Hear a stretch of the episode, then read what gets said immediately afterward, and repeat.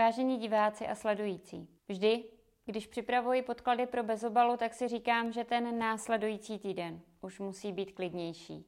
Ale mám pocit, že týden od týdne je toho více a více a nejinak tomu bylo i v uplynulém 14. týdnu roku 2022. V tom jsem se účastnila jednání Evropského parlamentu, které bylo tentokrát hojně mediálně sledované, neboť se v něm hlasovala výzva, aby unijní státy přestali okamžitě odebírat plyn, ropu, uhlí i jaderné palivo z Ruska. Na rozdíl od jiných europoslanců, kteří často po celý svůj pětiletý mandát neopustí Brusel nebo Štrasburg, já pravidelně chodím mezi vás. Neskutečné množství českých občanů mi už od loňského roku psalo, jak ji zasáhlo prudké zdražování energií. Právě tyto lidi já hájím a zastupuju nikoli šílence, kteří radí, že doma nemáme svítit a topit a brzy možná ani jíst. Proto jsem byla proti tomuto nesmyslu, který v důsledku znamená další zdražování. Za to jsem si vysloužila také, jak trefně napsali parlamentní listy, místo na tapetě hamby.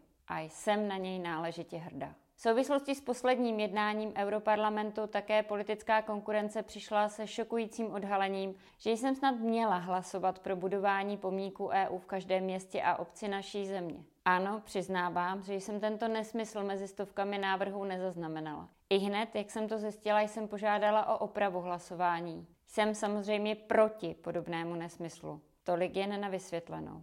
Co je ovšem horší, je hlasování České poslanecké sněmovny. Ta schvalovala stanovisko k Ukrajině, v němž se mimo jiné píše, že sněmovna podporuje dosavadní postup vlády České republiky. Co si pod tím máme představit? Od neúčinných sankcí až po dodávky zbraní na Ukrajinu za více než miliardu korun, plánované zbrojení, zdražování a nově i vojenská základna Spojených států, k níž se ještě dostanu. To vše je dosavadní postup vlády České republiky. V souvislosti s tím přišla řada dotazů, zda SPD ve sněmovně skutečně podpořila tento text. Tady máte screenshot hlasování. Kdo byste mi nevěřil, můžete si jej dohledat i na webu poslanecké sněmovny. Všichni hlasovali pro. Nikdo nebyl proti, dokonce se ani nikdo nezdržel. Jak vidíte, ano i SPD Tomia Okamury žádnou skutečnou opozicí v rozhodujících okamžicích prostě nejsou. Teď k té vojenské základně. Ministrně obrany Jana Černochová se na sjezdu, pardon, kongresu ODS nechala slyšet s myšlenkou, že je pro stálou americkou vojenskou přítomnost v naší zemi. A vyjednávat základnu pojede do Spojených států hned po Velikonocích. Předseda KDU ČSL Jurečka už stihl dokonce vytyčit hned dvě místa, kde by se tak mohlo stát, a to Mošnov a Přerov. V souvislosti s tím, co jsem před chvíli uvedla, se na odpor sněmovní opozice podobě Babišova ANO 2011 a Okomorovy SPD vůči podobným šílenostem nemohou občané v České republice spolehnout. V KSČM jsme proto i hned začali pracovat na petici. Odkaz na její stažení přidávám do komentářů, abyste mohli svým podpisem jasně deklarovat, že žádné vojenské základny na našem území nechceme. Jistě víte, že jsem já i KSČM vyzývala vládu, aby reagovala na skokové zdražování základních surovin představením jasného plánu k dosažení vyšší míry potravinové soběstačnosti. Že jde o naprosto zásadní nutnost, nyní potvrzují další prognózy ekonomů podle kterých se můžeme v uvozovkách těšit na dražší pečivo, maso i ovoce. Raketově roste především cena vepřového masa, mimo jiné i z důvodu afrického moru prasat. Kvůli tomu se podle ekonomů jeho cena na burze v následujících měsících vyšplhá nad 2 eura za kilogram, což v praxi bude znamenat dvojnásobek ceny ve srovnání se začátkem roku. Právě v případě vepřového masa je přitom Česká republika ze všech živočišných produktů nejméně soběstačná.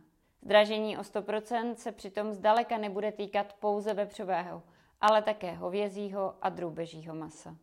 Jedním z faktorů zdražujících cen potravin jsou také vyšší náklady na jejich přepravu.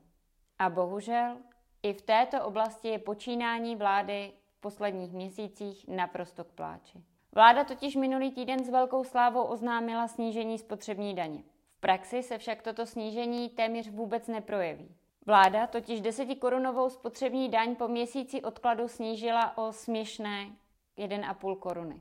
Řidiči Škody Fábie tak při natankování plné nádrže ušetří cca 72 korun, tedy ani ne 100 korun.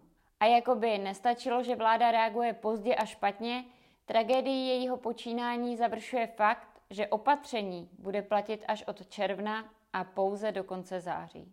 Ušetřené peníze pak stejně ve finále lidé odevzdají v obchodě za zdražující se potraviny, které vláda neřeší pro jistotu vůbec. Těžko tak vnímat tohle úsporné opatření jinak, než jako další prázdné gesto Fialova kabinetu, aby bylo co odprezentovat na tiskovce. Jo, ještě jednu věc, milí vládní představitelé, nechci se vás dotknout, i když vlastně je mi to celkem jedno, ale vaše počínání trefně shrnul ve svém facebookovém komentáři Jaroslav Plesl. Měsíc odmítat snížení spotřební daně u PHM jako populismus a pak deklarovat snížení spotřební daně o zcela neefektivní korunu a půl, to je jako odmítat se v lednu obout, protože hodného nestudí a pak si vzít do sněhu Větnamky. Si za pitomce hned dvakrát. A tak se při pohledu na fotky front na potravinovou pomoc ptám Petře Fialo, kam až to chcete nechat zajít? Jak je možné, že v civilizované zemi ve středu Evropy stojí v roce 2022 frontu na jídlo zástupy lidí, kteří si potraviny zkrátka nemůžou dovolit? Podle dostupných informací navíc 30% lidí přišlo pro potraviny zdarma vůbec poprvé. Vzhledem k nespomalující se inflaci, která podle posledních dat dosahuje až 13 se navíc dá čekat, že počet lidí, kteří zůstanou závislí na potravinové pomoci, bude v následujících měsících dále růst.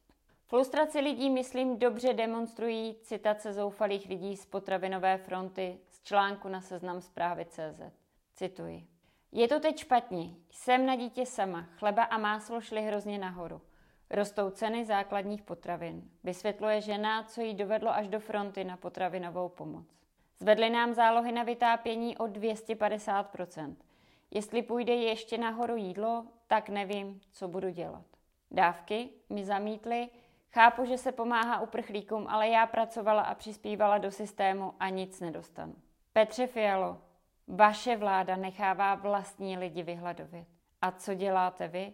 Rušíte interpelace, abyste se ze svého zoufalého vládnutí nemuseli spovídat a místo toho se lidem smějete do obličeje na srazech starých kádrů. Uvědomte si, že interpelace nemají sloužit k uspokojení opozice, ale primárně jako nástroj k tomu, abyste své konání, i když ve vašem případě spíše nekonání, vysvětlili lidem. Abyste jim vysvětlili, proč kvůli vaší nečinnosti nemají natopení, banány nebo máslo a proč musí stát frontu na potraviny zdarma, když je jejich vlastní vláda, kterou si zvolili, nechala na holičkách. Tahle vláda ODS je tak na nejlepší cestě vyrovnat se svou popularitou vládá Mirka Topolánka a Petra Nečase. Proto nikoho asi ani moc nepřekvapí fotky z proběhlého sjezdu občanské demokratické strany, kde se to starými tvářemi jen hemžilo. A nálada podle fotek nebyla vůbec špatná. Pánové si zjevně nahrabali dost a tak je jim určitě lépe než lidem, kteří se ve frontě na potraviny modlí, aby na ně zbyla alespoň masová konzerva. Podivná Mackova privatizace knižního velkoobchodu Praha. Kauza Promopro, Bémova Open Card nebo Kočárníkově lehké topné oleje. Kauza Diag Human a nespočet dalších. To je účet ODS. Spackaná privatizace to je několik set miliard korun, o které byli občané okradeni i vaší vinou. Místo toho, aby strana pod fialovým vedením prošla jistou reflexí a odřízla se od minulosti, kvůli které dnes řada Čechů nemá čím topit a co jíst, vidíme na sjezdu přehlídku starých kádrů, které se u stolečků s cedulkami VIP smějí asi tomu, do jaké záhuby se Česko řítí pod taktovkou jejich novodobých následovníků. A jako host si přijede i vrchní pirát Ivan Bartoš. Tolik asi k pirátskému heslu Puste nás na ně. Myslím, že když voliči Piráty na staré kádry pouštěli asi nezamýšleli, že se s nimi jejich předseda bude jezdit bratřičkovat na sjezdy. Pojďme ale raději do zahraničí a rovnou na pokrytectví Spojených států. Amy Goodman, šéf-redaktorka amerického pořadu Demokracie nyní, připomněla, že přesně před 12 lety, 5. dubna 2010, Wikileaks zveřejnila šokující video, nazvané Civilní vedlejší ztráty. Na němž americká helikoptéra střílí na dav lidí v Bagdádu. Mezi zabitými byli i dva novináři agentury Reuters. Hlasový záznam zaznamenal smích amerických pilotů i povolení jejich nadřízeného k útoku. Od té doby vojenské konflikty a zločiny, které je doprovázejí, proběhly namátkou od Konga po Sudán, od Etiopie po Tigraj po Libii, od Jemenu k Burmě a západní Papaje. OSA ani Rusko neratifikovali Mezinárodní trestní tribunál ICC a tak USA nikdy nedovolili, aby se ICC zabývala válečnými zločiny, k nímž došlo pod jejich vedením, mimo jiné v Afghánistánu.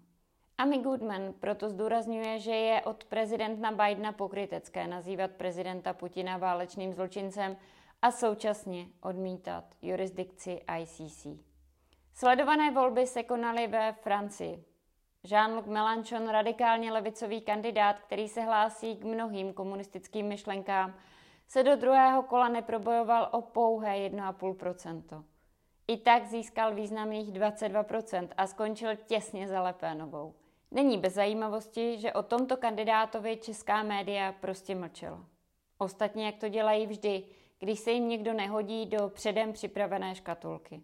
Kdyby se dostal do druhého kola, tak mám pocit, že se ani jako druhý nebude v českých médiích řešit a rovnou se bude mluvit jen o Macronovi. Přitom, na rozdíl od Marie Le Pen, kvůli jejíž frakci v Europarlamentu jsou čeští občané nucení jíst předražené šunty v českých obchodech, Melanchon prosazuje snížení důchodového věku na 60 let a zmrazení cen energií. Tolik za minulý týden a těším se na vás zase ten příští. Naschledanou.